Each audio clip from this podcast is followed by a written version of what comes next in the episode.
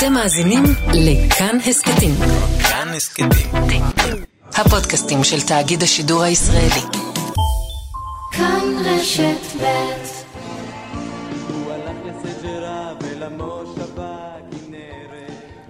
התנועה ללא שם הייתה כותרת. בחרו אותה בחורים ובחורות בני מושבי עובדים שהוקמו לפני מלחמת העצמאות. הם היו מלח הארץ, הטובים שבטובים, והם נענו לקריאתו של דוד בן גוריון, שבשם צו השעה הפציר בהם לבוא ולהציל את המפעל הענקי של ההתיישבות החדשה.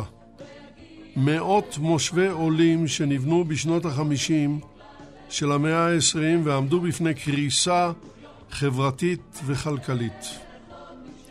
הם באו מנהלל, הם באו מכפר יהושע, הם באו מכפר יחזקאל ועוד, ובקשיים בלתי נתפסים הצילו את רוב מושבי העולים מהתפוררות והפכו אותם ליישובי תפארת. זו אינה הכרזה צעקנית בטקס משמים עמוס נאומים, זו עובדה שנשכחה מלב. הבוקר נקדיש לה שעה של זיכרון. תנועה ללא שם, אנו קוראים למשדר הקצר, ומביאים אותו לאוזניכם כרגיל יגאל בוטון וחדווה אלמוג. מנתבת את השידור ומפיקה אותו ליטל תיאס. אני יצחק נוי. בואו ונקלף מעלינו שישים ושש שנה ונצא לדרך.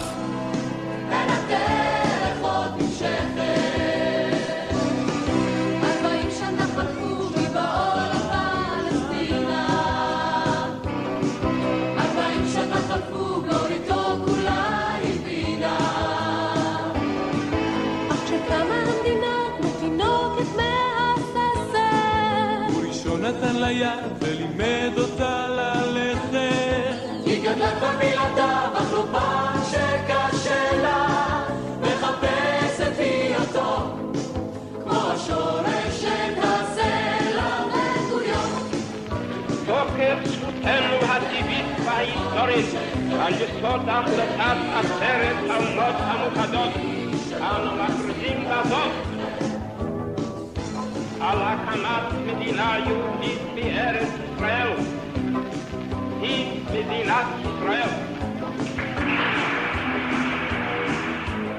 בן גוריון, בן גוריון, הן הדרך עוד נמשכת, ויגיע אל סוף הימים, שלא יפסיק ללכת.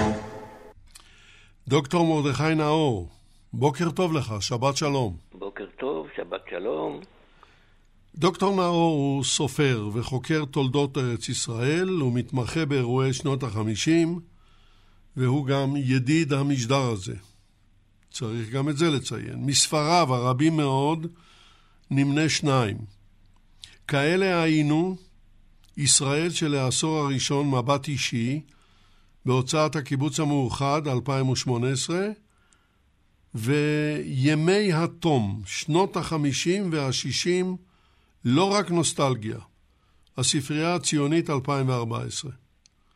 והשאלה הראשונה אליך, דוקטור נאור, מתבקשת מאליה, תיאור ההתיישבות החדשה. כן, אנחנו צריכים באמת לחזור שבעים, שישים ושש שנה לאחור, שנות החמישים, מדינת ישראל קמה, מביאה, באים אליה מאות אלפי עולים חדשים, הם נקלטים כאן, למענם מרחיבים מאוד את ההתיישבות, ואפילו נתון אחד מדהים אפילו, בין תחילת ההתיישבות הציונית, נגיד מפתח תקווה וקדימה, עד הקמת המדינה, זה שבעים שנה, הוקמו שלוש מאות יישובים חקלאיים. בין אלף תשע מאות ארבעים ושמונה ל-אלף תשע מאות חמישים ושלוש הוקמו שלוש מאות יישובים. רובם מושבי עולים. זה נתון שקשה לתאר אותו, ומי ש... מי שהבחין, בח... רבים הבחינו, אבל אחד האנשים, אחד האזרחים שהבחין בבעיה הזאת היה דוד בן גוריון. למה אני אומר אזרחים? כי בסוף אלף תשע מאות חמישים ושלוש, כידוע, הוא מתפטר ממשרד ראש הממשלה ועובר לשדה בוקר. בדצמבר, בדצמבר. כן, יושב בנגב, ובתחילת אלף תשע מאות חמישים וארבע הוא גם מסייר במקומות, והוא נתקל בבעיה הזאת שחלק גדול מהיישובים, המושבי עולים האלה, עומדים לקרוס פשוט כי, כי כל התנאים הם נגדם, אם זה אפילו מזג האוויר ו, ו, ובעיות, הם גם, לא, הם גם לא בדיוק חומר אנושי שמתאים למושבים האלה, והוא מחליט לעשות מעשה, להביא אליהם את בני הארץ הוותיקים, והוא עושה כך, הוא מתקשר לבני המושבים. ומתקיימת בסוף אפריל אלף תשע מאות חמישים וארבע פגישה אצלו בשדה בוקר, שבעה אנשים מגיעים אליה, אני רוצה למנות אותם, זה ארבעה מנהלל, אריק נחמקין, רובן יפה, משה פלד ועמוס הורוויץ, אחד מכפר יהושע, עודד הרזי, אחד מכפר וידקין, אמנון קפלינסקי, ואחד מכפר יחזקאל, גדעון לובין, והוא אומר להם, חברים, מוכרחים, אתם מוכרחים לבוא ולעזור לעולים. אבל אתה יודע, דוקטור נאור, יש לי כאן שתי הערות. א', הוא כבר לא ראש ממשלה.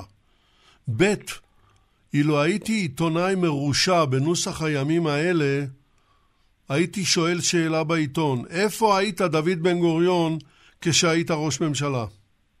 תראה, על, על, על, התשובה, על התשובה השנייה אני לא ענה לך, ענה לך על הראשונה.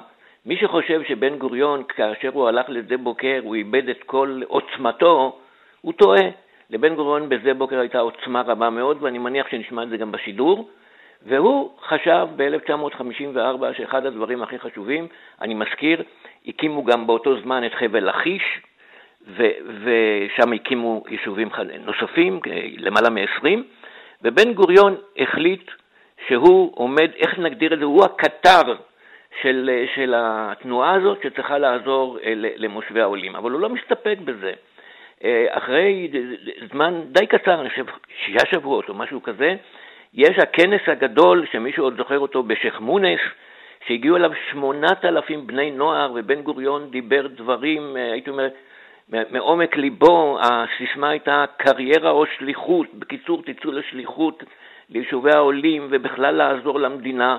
אגב, הכנס הזה לא הצליח, אבל יום אחד אחרי זה התכנסו בנהלל למעלה מאלף בני מושבים, ובן גוריון הופיע בפניהם ואמר להם, לכו ליישובים, לכו לנגב. אגב, זה התחיל בנגב, אחר כך זה התפשט לכל חלקי הארץ, ובאמת יצאו מאמצע חמישים וארבע מאות מבני המושבים האלה, המושבים הוותיקים, ליישובי הנגב וליישובים אחרים, וצריך להזכיר, הם לא יצאו לבד, הם יצאו עם המשפחות לחיות באותם תנאים, הייתי אומר, לא תנאים, תת תנאים של המושבניקים בנגב, והם אותה תנועה ללא שם, שעשו שם מעשים בהחלט, מעשים גדולים. צריכים להזכיר עוד דבר, המצב הביטחוני היה אז, איך נגדיר אותו, רע מאוד.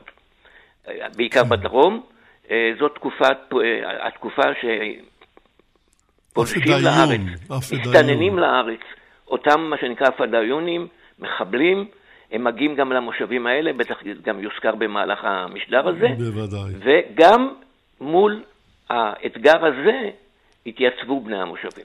עוד שאלה קצרה אחת, דוקטור נאור, לפני שנעבור לעדים הנוספים שלנו. הוא לא פונה לקיבוצים? הוא פונה. בהתחלה הקיבוצים אומרים לו, יש לנו את הבעיות שלנו בהתיישבות החדשה שלנו, ואנחנו מוכרחים קודם לעזור להם. אבל יש לחץ מלמטה של בני הקיבוצים שרוצים להצטרף, ובשלב השני הם גם מצטרפים. טוב, המתן איתנו על הקו, ואני רוצה לעבור לעד השני, והוא עובדיה מוראד. בוקר טוב לך, שבת שלום עובדיה. שבת שלום מבורך לך ולכל המאזינים. תרשה לי להציג אותך למאזינים. עובדיה מוראד הוא יליד בגדד. הוא עלה לישראל עם הוריו בגיל חמש. הוא נשלח בגיל צעיר לחברת נוער, סליחה, בקיבוץ דפנה. שם שעה עד גיל שבע עשרה. ב-אלף תשע מאות חמישים ותשע הצטרף להוריו במושב ניר משה שבנגב המערבי. הוא מתגורר בניר משה עד היום. עובדיה מוראד היה ראש המועצה האזורית מרחבים בשנים אלף תשע מאות שמונים וארבע עד אלף תשע מאות תשעים ושתיים. הוא גם ניהל את המושב, את ניר משה, כ-עשרים שנה בהתנדבות. והשאלה הראשונה אליך, מפעל ההתיישבות החדשה. מה לך יש לומר בנושא? אני יודע שהמפעל הזה, כמו שאמר דוקטור מרדכי נאור, הוא מפעל מפואר שההצלחה שלו במובן של ההאחזות בקרקע ויצירת הרצף הטריטוריאלית שהמדינה הייתה כל כך זקוקה לו לאחר הקמתה, הוא לא פחות מפואר מכל גלי ההתיישבות שהיו לפני זה. אולי אפילו יותר. אה? אולי אפילו יותר. כן, כן, אנחנו שומעים כל מילה ממה שאתה אומר, עובדיה מוראד. נכון, כי אני אה, חלק מהמפעל הזה, וגם ההורים שלי חלק מהמפעל הזה, ואני יודע שהאנשים האלה שהגיעו במרבית המקרים ללא ידיעה מדויקת לאן הם הולכים ומה יקרה איתם, הם עשו את הכל עם כל הבעיות שהיו אז, כולל הפדיונים שהוזכרו פה. אני גם חולק בנקודה אחת על דבריו של דוקטור מרדכי נאור. ההתאמה שלהם ליישובים כפריים ולעיסוק בחקלאות בחלק ניכר מהמקרים הייתה דווקא מאוד מוצלחת, מפני שלא מעט מהמושבים הוכלסו באנשים שבאו מאזורים כפריים בארצות המוצא שלהם, אלא גם שם הם עסקו בחקלאות. ואחד הדברים החשובים ביותר להמשך וההתמדה של קיום המושבים האלה הוא עצם העובדה שהובאו במרבית המקרים קהילות הומוגניות, קו נטוי, יוצאי תימן, יוצאי מרוקו, יוצאי קורדיסטן הפרסית וכן הלאה וכן הלאה. ועד היום אנחנו רואים, למרות המשבר האדיר שעברה החקלאות בארץ, ההאחזות וכמעט חוסר נטישה ומחירת נחלות במושבים. אבל, עובדיה מוראד, אבל, באותן שנים, אני מדבר על שנות ה-חמישים של המאה ה-עשרים, המצב החברתי במושבים, למרות שהגיעו קהילות הומוגניות, כמו שאתה אומר, לא היה אידיאלי. היו הרבה מאוד מריבות עם סקטורים שונים בתוך המושבים. הלא כן? כן, אבל זה בעיקר על רקע של אה, אה, אה, ניהול המושב, על רקע של יריבויות ישנות. מבחינת ההאחזות והחיים באותו מקום, אם אתה היום עובר במושבים האלה, אתה לא רואה כמעט חילופי אוכלוסין.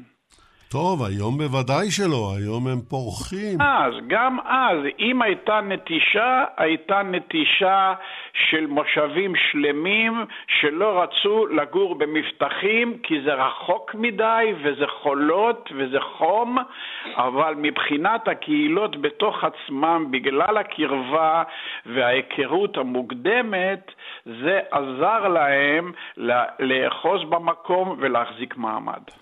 טוב, שמענו אותך, יישאר על הקו, אנחנו רק בתחילת המשדר.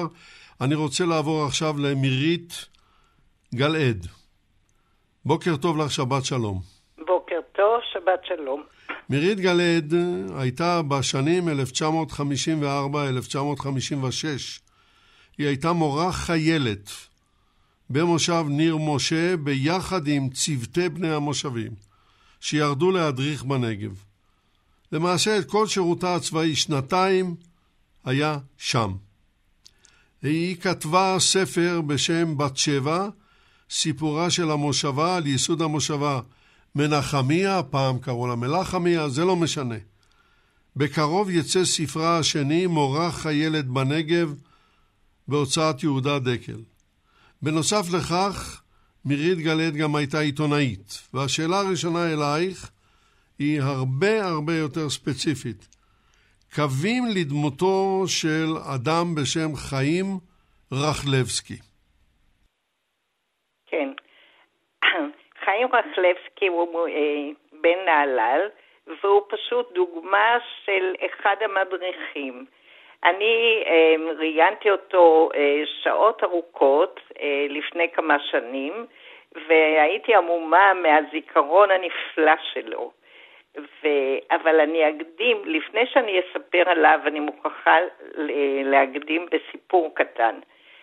הייתי מוזמנת, הוזמנתי לכנס אה, בנהלל, רק של מדריכי נהלל שירדו לנגב. ומכיוון ששירתתי עם נהללים, אז אה, הוזמנתי גם אני, והוזמנו כל אנשי הצוות החינוכי. אה, אריק נחמקין, כאן השבט, ניהל את, ה, את השיח, היו, היו סיפורים של, של מדריכים, אבל מי שמשך את תשומת הלב היה בחור שלא כולנו הכרנו אותו, והוא ביקש את רשות הדיבור, הציג את עצמו בשם נתנאל שרבי, החברים קוראים לי נתי, ואני רוצה לספר לכם, הייתי בן שש, כאשר אה, הגיעו המדריכים לנהלל, אה, סליחה, לפעמי תשז המושב שלי. ואני, אה, אמנם הייתי ילד, אבל אני זוכר מצוין שהיה לנו בלגן נורא במושב.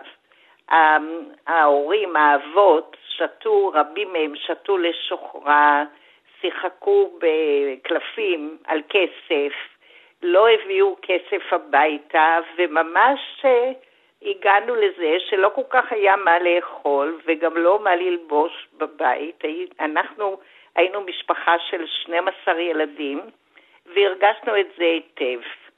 כשהגיע חיים קבר, רעייתו תמר עם שני הילדים הרכים, זמן קצר לאחר מכן, נשות המושב אה, התחברו איתה, וסיפרו לה על מה שקורה.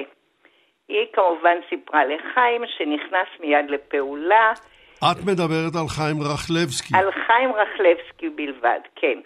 וחיים רחלבסקי אה, מיד נקט פעולה. הוא אה, החרים את הכספים שמגיעים אה, בכפר לחברים, והעביר את הסכומים האלה לזכותן של אנשים בצרכניה, שתוכלנה להאכיל את, ה, את בני המשפחה. הוא גם החרים בקבוקי שתייה, הוא דיבר על זה בפרהסיה וממש נלחם נגד התופעות האלה. אמנם הגברים, החברים לא אהבו את זה, אבל תוך זמן קצר נהיה סדר במושב. ואני אומר, נתנאל, הייתי בן שש, יצאתי החוצה ונשאתי עיניי לשמיים ואמרתי, תודה אלוהים ששלחת לנו את המלאכים האלה, המדריכים, שעושים שלא יהיה לנו בלגן במושב. ואני שמעתי את זה, וזה מאוד ריגש, וחשבתי בעצם, לא יודעים בארץ על התנועה, תנועת ההתנדבות האדירה הזאת של בני המושבים הוותיקים, ולקחתי על עצמי, לתעד ולספר. וכאן אני אמשיך על פעמי תשז, כאשר אני מלווה את חיים רחלבסקי. כן, אנחנו, אולי, שהוא... אנחנו בשלב זה נסתפק בדברים. מירית גלעד, אנא יישארי איתנו על הקו, כי אני רוצה לחזור אל דוקטור נאור. כן. מרדכי נאור, אתה איתנו? כן, בוודאי. כן. דיברה מירית גלעד על נהלל, מנהלל יצא גם משה דיין, ולמשה דיין היה חלק מסוים בכל התנועה הזאת. כן, אתה מוכן לומר על זה כמה מילים? עוד מילה אחת, עוד מילה אחת. בבקשה. בכל התנועה הזאת יש המון אנשים שראוי לשבח ולקלס אותם.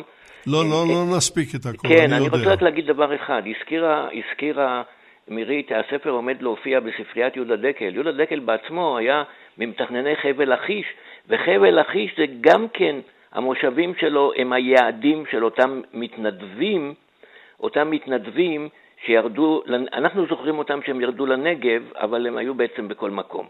לגבי משה דיין, תראה, זה היה אחד ה... הייתי אומר, הניסים שקראו לתנועה הזאת, כי היה את משה דיין. משה דיין הוא הרמטכ"ל. אז, כן. אז, כן. הוא נהללי. עכשיו, הוא לא רק עוקב אחרי כל הפעולה, אפילו לאותה ישיבה ראשונה אצל בן גוריון הוא מגיע. אמנם לזמן קצר בגלל עיסוקיו, אבל הוא מראה. עכשיו, כאשר יש להם בעיה, הם בדרך כלל פונים למשה דיין, והוא כבר, הוא כבר מסדר חלק מהדברים, אני מדבר על ה... על המתנדבים, אבל בכל ליבו הוא היה איתם, ועד כמה שאני יודע, נהלל זה גוף חזק מאוד, ונהלל אחד עוזר לנהללים אחרים, וגם לבני מושבים אחרים. אבל בוא, בוא רק נדגיש את העובדה, שכשמשה דיין, רב אלוף משה דיין, נפגש עם בן גוריון, בן גוריון הוא אזרח, לא בוודאי, ראש ממשלה, בוודאי. אבל תראה, ודיין הוא הרמטכ"ל. כבר אמרתי לך, בן גוריון בשדה בוקר היה, הייתי אומר, איך נגדיר זה, כמעט ראש ממשלה חליפי. למרות שהוא לא מילא שום תפקיד, אבל עלו אליו לרגל כמעט כל יום. אני לא יודע איך הוא חי בכלל, כי הוא לא רצה בסך הכל לכתוב את ההיסטוריה. הוא גם היה גם עובד, עובד מן השורה בסידור העבודה של שדה בוקר. הוא היה רואה, הוא, הוא, הוא זרה דברים, כל מיני דברים כאלה, אבל באו אליו יומם ולילה כולם, אבל הוא חשב שאת הדגשים של התקופה צריך לחזק עוד יותר, אחד מהם זה ההתיישבות החדשה, והוא כל פעם, יש לנו כאן עדויות, שהוא כל פעם מעלה את זה מחדש, וגם מגיע בעצמו למקומות כדי לבקר בהם ולבחון אותם, ואני מזכיר עוד פעם, הוא לא ראש ממשלה, נכון שמ-אלף תשע מאות חמישים וחמש, מחודש פברואר, הוא חוזר להיות שר הביטחון, וזה כמובן מחזק עוד יותר את מעמדו. כן. אה, עובדיה מוראד, אתה עדיין איתנו. ברור. ברור. איך אתה מנקודת מבטך אז והיום, אז כבחור בן שבע עשרה והיום, רואה את קריאתו של דוד בן גוריון? בן גוריון זה כמו בן גוריון.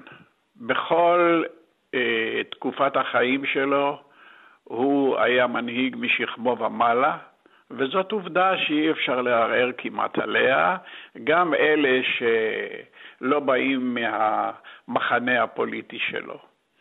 וזו הייתה אחת ההחלטות החשובות ביותר שעזרו וביססו את הקהילות ואת המושבים שלנו.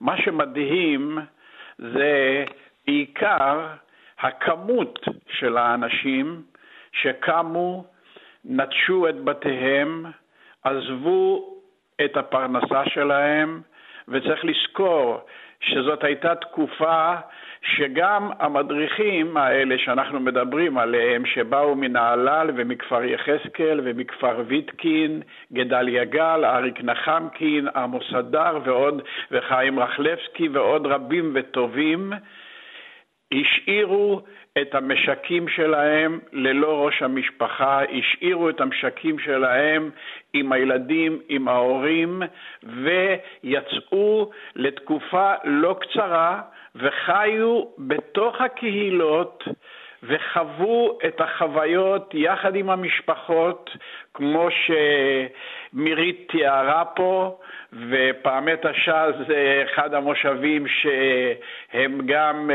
חלק ממועצה אזורית מרחבים, ואני יכול בהמשך לדברים שאמרתי בפתיחה להגיד שחילופי אוכלוסייה בפעמי תשע עם כל הקשיים שתוארו פה הם כמעט שואפים לאפס. והדוגמה האישית, הדוגמה האישית שזאת בעצם גולת הכותרת, כי המסר שהמדריכים האלה העבירו בעצם ההחלטה הזאת וההקרבה הזאת לקום, לעזוב את הבית וללכת רחוק בימים קשים של פרנסה ופדיונים וכל מה שרק אפשר להעלות על הדעת ולחיות בתוך הקהילות הזה, ובחלק גדול מהמקרים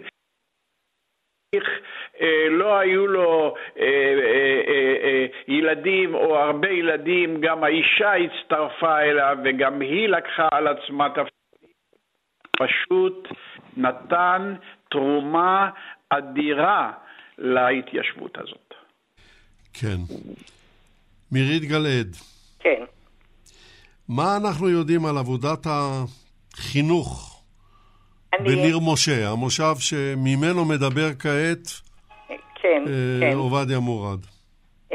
טוב, כמו שאמרתי, אני הייתי מורה חיילת, הגעתי לניר משה, היו שלושים ותשעה ילדים מגיל שש עד ארבע עשרה, וכמובן שלא היו, היינו שתי מורות, שזה עתה עזבנו את הסמינר שלנו, ולא הייתה לנו ממש הכנה גדולה לפגוש מציאות שאנחנו צריכים לעבוד איתה. מזלי שאני הכרתי את המושבה מנחמיה וראיתי שמפאת מספר מועט של ילדים, אז בכיתה אחת כל טור היה כיתה, וככה הם פעלו אז עד שרווח.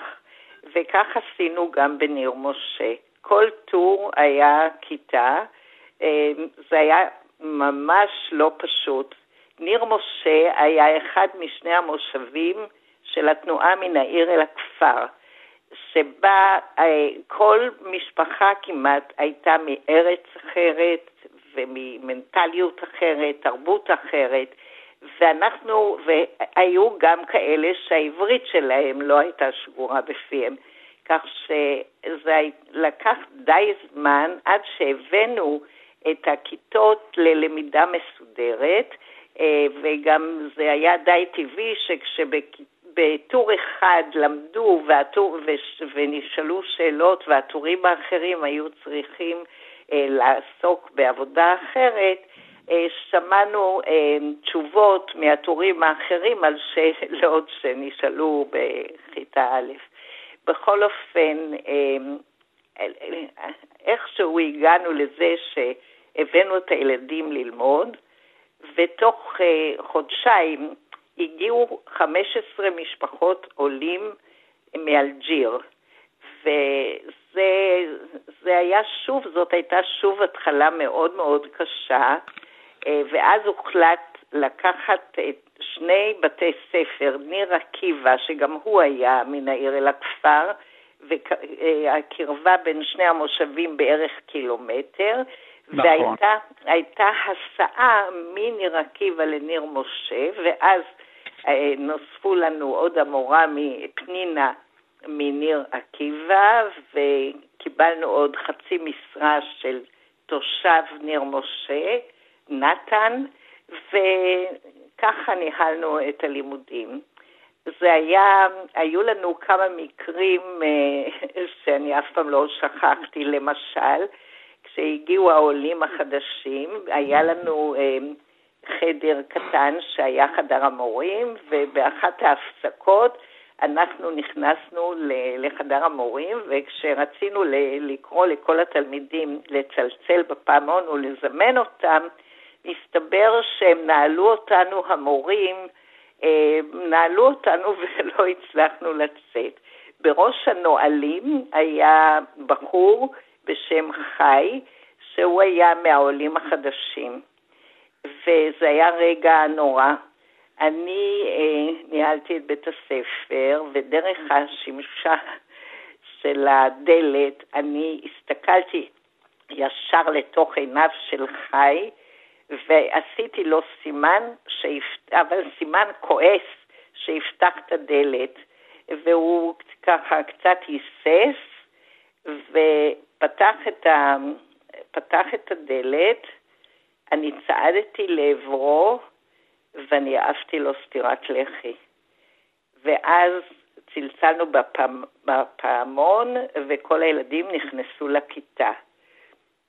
אנחנו המשכנו בלימודים, אבל באותו יום אחר הצהריים אני צעדתי לעבר ביתו של חי כדי uh, להתנצל על המעשה הנורא שעשיתי, אבל חשתי שאני מוכרחה להראות איזושהי סמכות, איזושהי נוכחות. בן כמה הוא היה חי? שלוש עשרה, ארבע עשרה, הוא היה אחד הבוגרים מכל תלמידי בית הספר. No. וכשהגעתי לביתו, נתקבלתי בשמחה ובחברות ובידידות, והאב אומר לי, חי חזר הביתה ואמר, סוף סוף אני רואה שהמורה היא כמו המורים בחוץ לארץ. היא נתנה לי סתירה, והיא נתנה לי סתירה חזקה, ואני מאוד מרוצה מזה. ואז אני הבנתי, זאת אומרת, זה חלק מהמנטליות. כל עלייה וכל אזור מביא את, ה, את התובנות שלו ואת ההרגלים שלו. ללא, ללא ספק. אני לא חושבת שהסמינר הכין אותי לכל מה שאני פגשתי בעבודה שלי כשהגעתי לשם. לא לסתירות לחי, זה בטוח. בכל אופן, הדבר השני שעשיתי, נסעתי לבאר שבע, לאריה סימון, שהיה נציג ומנהל משרד החינוך בכל האזור הדרום, וטיניתי את שרותיי, היו לי עוד כאלה, אני לא אלאה אתכם עכשיו בכל הדברים. בכל אופן, הוא הסתכל עליי ואמר, את יכולה להירגע, זה באמת אה, לא נכון לסתור לילד, אבל בנסיבות שהיית בהם כנראה הרגש צורך, ונעבור לסדר, לסדר כן, היום. זה... הוא ממש הרגיע, ודרך אגב, מי שליווה את כל המורים והמורות באותם שנים בצורה הכי נפלאה, מייעצת ו- ומלמדת ועמד ו- לצידנו, זה היה אריה סימון, שבכל בעיה שהייתה לנו, גם ש- כשהעלינו את שכרנו ולא קיבלנו גם את התקציב המועד שיועד לנו לכלכלתנו, הוא הפך עולמות עד שהכל הסתדר. יפה. היום זה לא היה עובר כל כך בקלות, אבל זה היום, ואז זה היה אז. ועכשיו השאלה אליך, דוקטור מרדכי נאור. דוד בן גוריון הוא אזרח באותו שלב, אבל הוא מגייס את הממסד מפני שדמותו מיוחדת במינה כאזרח, שהעביר את הממשלה למשה שרת. בוא כן. נשמע על זה כמה מילים. תראה, אני, אני רוצה כאן להתחיל בציטוט של בן גוריון, שישנו בספר, היום נשכח לגמרי, שקוראים לו תנועה ללא שם, כתבה אותו ברכה חבאס, ויש ציטוט על ה... הייתי אומר על ה... על ה אה, רציונל שלו. איך בן גוריון ראה את כל העניין? אני אקריא ממש ארבע שורות. הוא אומר, אה, בשעה שישבו ביישובים הוותיקים מיטב החומר האנושי, בארץ הקטנה שלנו, ואנחנו עם קטן, נהלל ודגניה לא יתקיימו אם יישובי העולים לא יעמדו ולא יתקיימו. לא ייתכן כי במדינה קטנה תהיינה נקודות אחדות מוארות, מבוססות, לא רק במובן הכלכלי אלא גם במובן הרוחני והתרבותי, ולעומתן מאות נקודות נכשלות שיכולות להיות כנהלל ודגניה, אם אנשי נהלל ודגניה יצטרפו אליהם.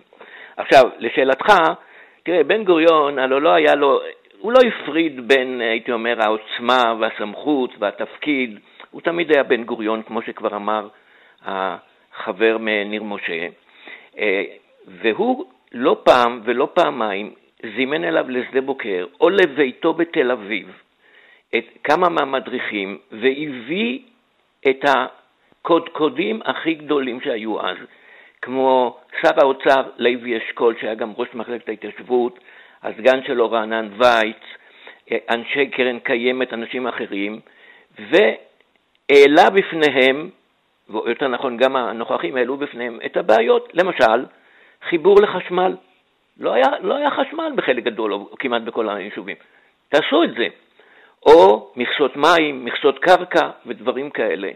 ותראה, לבן גוריון קשה, קשה להגיד לא, ואחד הדברים המעניינים, אני נתקלתי בספר של ברכה חבאס וכמה מהפרוטוקולים, תוך כדי הדיונים האלה אשכול מספר את כל הבעיות הכלכליות של המדינה, ברגע שהוא אומר שקשה לו ואין לו כסף וכדומה, אבל אנחנו לומדים מתוך הדברים שעוד מעט הוא ייתן אותם, מה אין לו, וזה זה לבד, הייתי אומר, היסטוריה בלתי רגילה, אבל להדגיש שבן גוריון וגם משה דיין רצו להזיז סלעים, הם הזיזו אותם. אני חוזר אליך, עובדיה מוראד, ובכל זאת, בכל זאת, למרות הדברים הדי מדהימים האלה שמדבר עליהם דוקטור נאור, אני רוצה לשמוע ממך על חוסר ההבנה של מנהיגות מפאי, שהיא המפלגה השולטת באותן שנים. הייתי אומר שזה היה חוסר הבנה שמתחבר בעיקר אה, לדברים של מרדכי בהקשר של התרבות שאנשים באו ממנה, הפולקלור, המנהגים. לא הייתה שום הבנה ולא הייתה שום התייחסות להיבטים האלה. וממילא זה גם הוביל לזה שהמנהיגות שהייתה אז ביישוב לא סמכה את ידיה ולא השקיעה מספיק בלהצמיח מנהיגות מקומית. וכפי שכל ילד יודע היום שמשפחה, בית, מושב, קיבוץ, שאין בו מנהיגות מקומית ראויה שנותנת דוגמה אישית לאחרים, לא בטוח שיעלה על דרך המלך. וזה אחד החטאים הגדולים של מפאי, שלא רק שהקימה את המדינה, אלא גם עשתה דברים רבים ונוספים, כמו הקמת אותם מאות מושבי עולים, וכמו אה, תרום הקמת המדינה.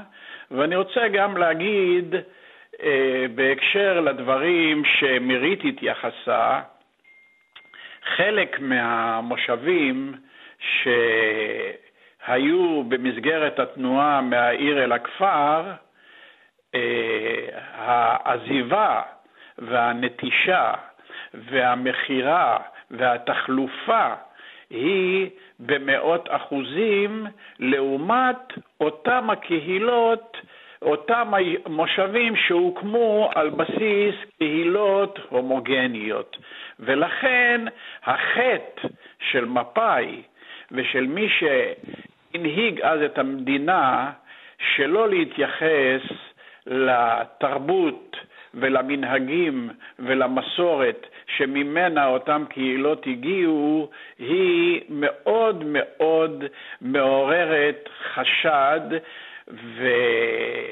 ובהמשך הדרך וקיום המדינה ראינו שמפלגות אחרות שהגיעו, כמו חירות שהגיע לשלטון מחל ב-שבעים ושבע, השכילו להצמיח מנהיגים מקומיים, כמו בקריית מלאכי, כמו ביבנה, כמו בקריית גת, ועוד ועוד מקומות אחרים. אתה מייחס לזה את התזוזה במפה הפוליטית בישראל מהשמאל לימין של היום? חד משמעי, חד משמעי, בין השאר.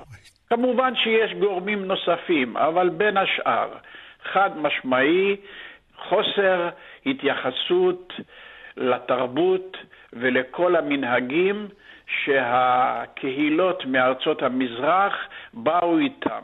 אני לא אומר שזה נעשה מתוך כוונת מכוון, אבל זו הייתה טעות היסטורית.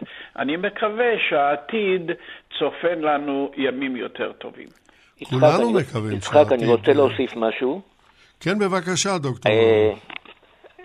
אני חושב שעובדיה צודק לגמרי, ואצל המתנדבים קרה גם תהליך מאוד מעניין, שהם למדו להכיר תרבויות לא מוכרות להם, ולפי הזיכרונות והעדויות הם מאוד מאוד התרשמו מזה, ובסיכומו של דבר הם אפילו יקרו על חטא שכאילו הם באו למקום בלי לדעת בכלל מי נמצא בו, ויש לו תרבות אחרת, וצריך לכבד את התרבות הזאת, ואני חושב שהם בעצמם הודו שהם לא רק נתנו, אלא גם קיבלו. חד משמעי.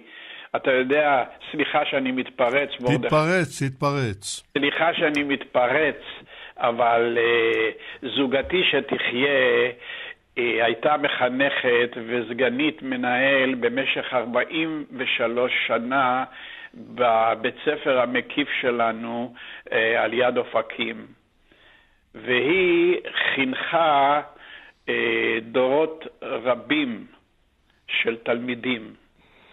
ואחד הדברים שהיא עשתה במסגרת עבודתה היה להצמיד אנשים, אה, תלמידים חזקים לתלמידים שהם קצת בשולי החברה וכן הלאה.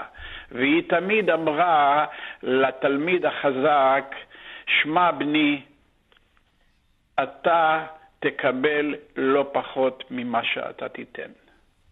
וזה נכון היה גם לגבי המדריכים שהגיעו. הם לא רק חיו בתוך הקהילה, הם למדו להבין את אורח החיים ואת המנהגים עם כל הצדדים החיוביים והשליליים. והיו גם צדדים שליליים, כפי שמירית תיארה פה. אני יכולה להוסיף משהו? את יכולה להוסיף, ודאי. אוקיי. במושב מסלול, אני חושבת שהוכחה תוכנית לימודית חינוכית יוצאת מן הכלל.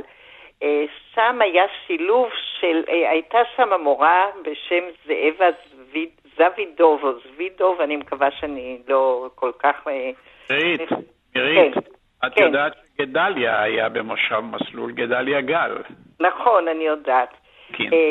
בכל אופן, זאבה, שהיא בת דגניה, והיא ספגה הרבה בחינוך מהמורים שלה בדגניה, והביאה את זה והסמה את זה בצורה יוצאת מן הכלל במסלול. היא אף פעם לא התכחשה למה שהם הביאו, לתרבות, הם, התלמידים שלה כמעט כולם היו מפרס, אבל היא, היא ידעה להעניק להם מהארץ ישראליות. היא השתדלה להרחיב את האופקים שלהם, לעורר את הסקרנות שלהם ללמוד, והעלתה איתם מחזות, ואני מוכרחה לומר שבעקבות החינוך שלה, אז אחת התלמידות שלה רצתה לכתוב את תולדות חייה ובעיקר את מה שעבר עליה בארץ, וביתה דוקטור אופרה מצוב כהן, שהיא מרצה לספרות באוניברסיטת אריאל, כתבה מפי אימה את תולדות ה... את... את כל מה שעבר עליה מאז שהיא הגיעה לארץ דרך בית הספר. לימים אני דיברתי עם אותה אם שולמית, והיא אמרה לי, זאבה שינתה את חיינו. היא כל כך עוררה בנו סקרנות ללמוד ולדעת ואת הרצון ללמוד. היא גם העלתה את המחזה חנה סנש, ושולמית הייתה, שיחקה את התפקיד של חנה, וזו הייתה הצלחה בלתי רגילה, זה היה בסיום כיתה ח', אורח הכבוד גם היה אריה סימון, הביאו לכל התלמידים תנכים שחילקו להם, וגם זאבה, קיבלה שי, אני חושבת שזה היה כל ספרי שלום עליכם. טוב, זה כרגע לא העיקר, אני רציתי בכל אופן לנצל כן. את הזמן, כי השעון, כן, השעון כן. לא חדל ממרוצו, ולשאול אותך, מורית, מירית גלעד, כן. שאלה על סיפור מאוד מכוער מאותה תקופה, סיפור הרצחו של בן עמי אה, מלכימן. מלכימן, כן. כן מה נכון. את יכולה להגיד לנו על זה? כן, זה באמת סיפור קשה מאוד. בן עמי מלכימן אה, מכפר יחזקאל, אה, אשר אה, ממש מלח הארץ, אה, הוא גם אה, הגיע ל- ל- לנגב, אה, כאחרי קריירה ביטחונית, וקשה פשוט לתאר את גודל העשייה שלו, כולל הצבא הבריטי, הפלמ"ח, מלחמת העצמאות, והוא התנדב לרדת לנגב ועסק במתח מפעלי תעשייה חקלאיים, ועבר בין כל המושבים כדי להדריך, כדי לסייע, ללמד את האנשים שהידע שלהם בחקלאות היה ממש מינימלי. והנה הוא נוסע במכוניתו ולוקח שלושה טרמפיסטים, אחד מהם חייל, נושא נשק. והם רצו להגיע למקום מסוים, הוא עבר על יד, הוא הוריד אותם בכביש בכניסה למקום שלהם, וסירב להכניס אותם פנימה. גופתו נמצאה כעבור שלושה ימים, כאשר הוא היה ירוי באור פה. הם, הם הרגו אותו, והמשטרה עלתה עליהם, היה משפט, ישבו בבית הכלא, אבל האסון הנורא הזה וסיום החיים הנפלאים האלה של, של בחור שרק רצה לעשות טוב. בן שלושים ושש הוא היה, אב לשלושה ילדים, רעייתו סופי בציפורה, קראו לה כאן, הוא הביא אותה מאירופה כאשר סיים את העבודה שלו בצבא הבריטי, והוא נתבקש כן. על ידי ראשי ההגנה לטפל בשארית הפליטה ולאסוף אנשים כדי להביא אותם חזרה לארץ. טוב, הסיפור הזה הוא סיפור באמת מזעזע, וכל זה על כך שלא יכניס אותם פנימה עוד איזה קילומטר או משהו. אבל הייתי רוצה, ובקצרה רבה, כי עכשיו אנחנו צריכים להתמודד עם השעון. כן. כמה מילים על סיפור הכנת הטרקטורים, שהוא מאוד אופייני לחשיבה כן, אבל... המקורית של המדריכים. אבל כדאי להזכיר גם את, את, את ורדה פרידמן. פרידמן, בדיוק. כן, בבקשה, לי... תעשי את שני הדברים. כן, הייתה התקפה רצחנית של פדאיונים, וזה היה... מושב אה, פטיש, נכון. כן, במושב פטיש, בחתונת הדמים, רצח מתועב. ורדה פרידמן הייתה מדריכה צעירה בת עשרים ושלוש, בת כפר ויתקין, שנענתה ואחרי השירות הצבאי שלה באה והדריכה והפיחה רוח חיים במושב שהיה אה, די במצב קשה כלכלי ובגלל המצב הביטחוני, והיא פשוט הייתה הרוח החיה. וכשבני זוג מהמושב החליטו להתחתן, היא החליטה שהיא תהפוך את החגוג... חגיגת החתונה הזאת לחג בכפר. ותוך כדי ריקוד, היא ומורה דליה רסין, שגם הייתה בצוות, בצוות ההדרכה, הם שתיהן רקדו יחד עם הבחורים של המושב, ואז החלה ההתקפה הרצחנית. היא התחילה בהשלכת רימונים, ואחר כך ממש רוססו ב, ב, בנשק אוטומטי. עשרים ושניים פצועים, ביניהם פצועים קשה, תינוק בן שנה, דל, ורדה פרידמן נהרגה, דליה רסין נפצעה קשה מאוד, והייתה כשנה בבית חולים, בטיפול, ואני משוכנעת, כמעט לא הייתה משפחה בפטיש שלא נפגעה מה... מהרצח הנורא הזה. כן, זה היה באמת אירוע קשה. בן גוריון היה חש כאילו שהוא שלח בת למלחמה והשתתף בלווייתה. מירית, אנחנו חייבים לקצר, אין לנו ברירה, ממש משפט על עניין הכנת הטרקטורים. מה היה העיקרון והמקוריות שלו? כן, העיקרון ש... היו צריכים מכונות חקלאיות, צריך טרקטורים ומחרשות וכל מיני אה, מכשירים חקלאיים שאי אפשר היה ל, לכל משק לרכוש. ואז הוקמו שתי תחנות טרקטורים, אחת הייתה באימרות, אה, לא רחוק מתדהר, סליחה, אה, אחת בית הגדי והשנייה הייתה... שכחתי בדיוק. טוב, אנחנו חייבים לקצר. בכל אופן, הם, הם, על פי בקשה של המדריכים, נשלחו מכונות חקלאיות לכל מושב ומושב כדי לטפל בבעיות החקלאיות. העיקרון הזה הוא ברור והוא מאוד מעניין.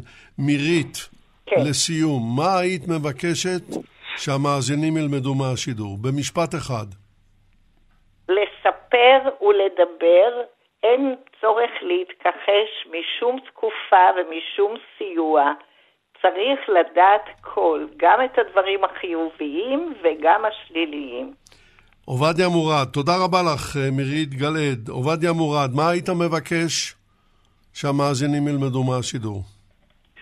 הייתי מבקש שהמאזינים ילמדו מה שאני עונה לאנשים ששואלים אותי מה יהיה?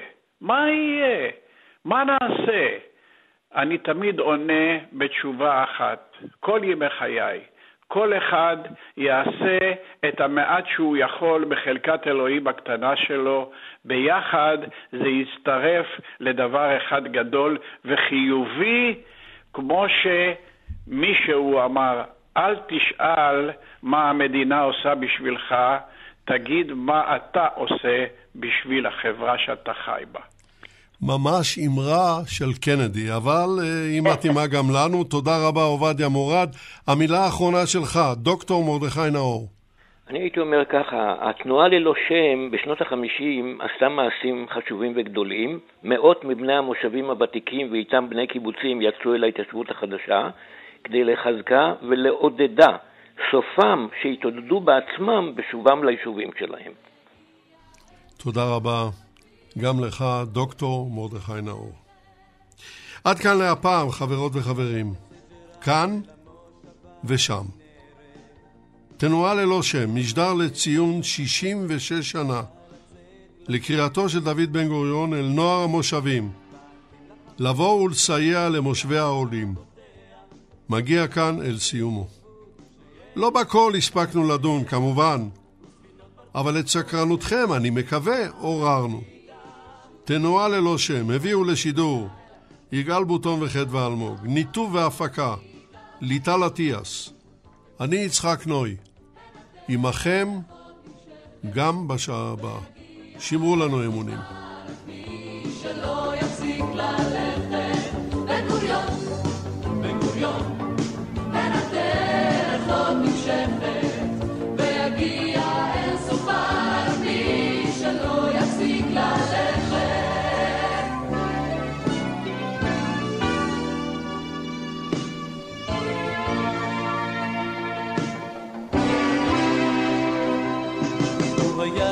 שישלט והזעב תנופת המעשה ברעב בגל ובעב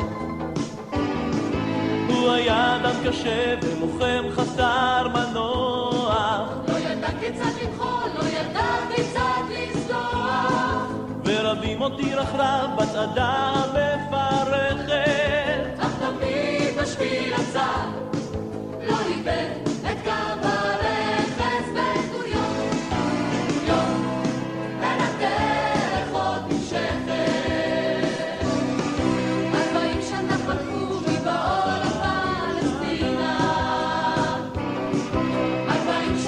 Google. קמה המדינה כמו תינוקת מהססה. הוא ראשון נתן לה יד ולימד אותה ללכת. היא גדלה כל בלעדה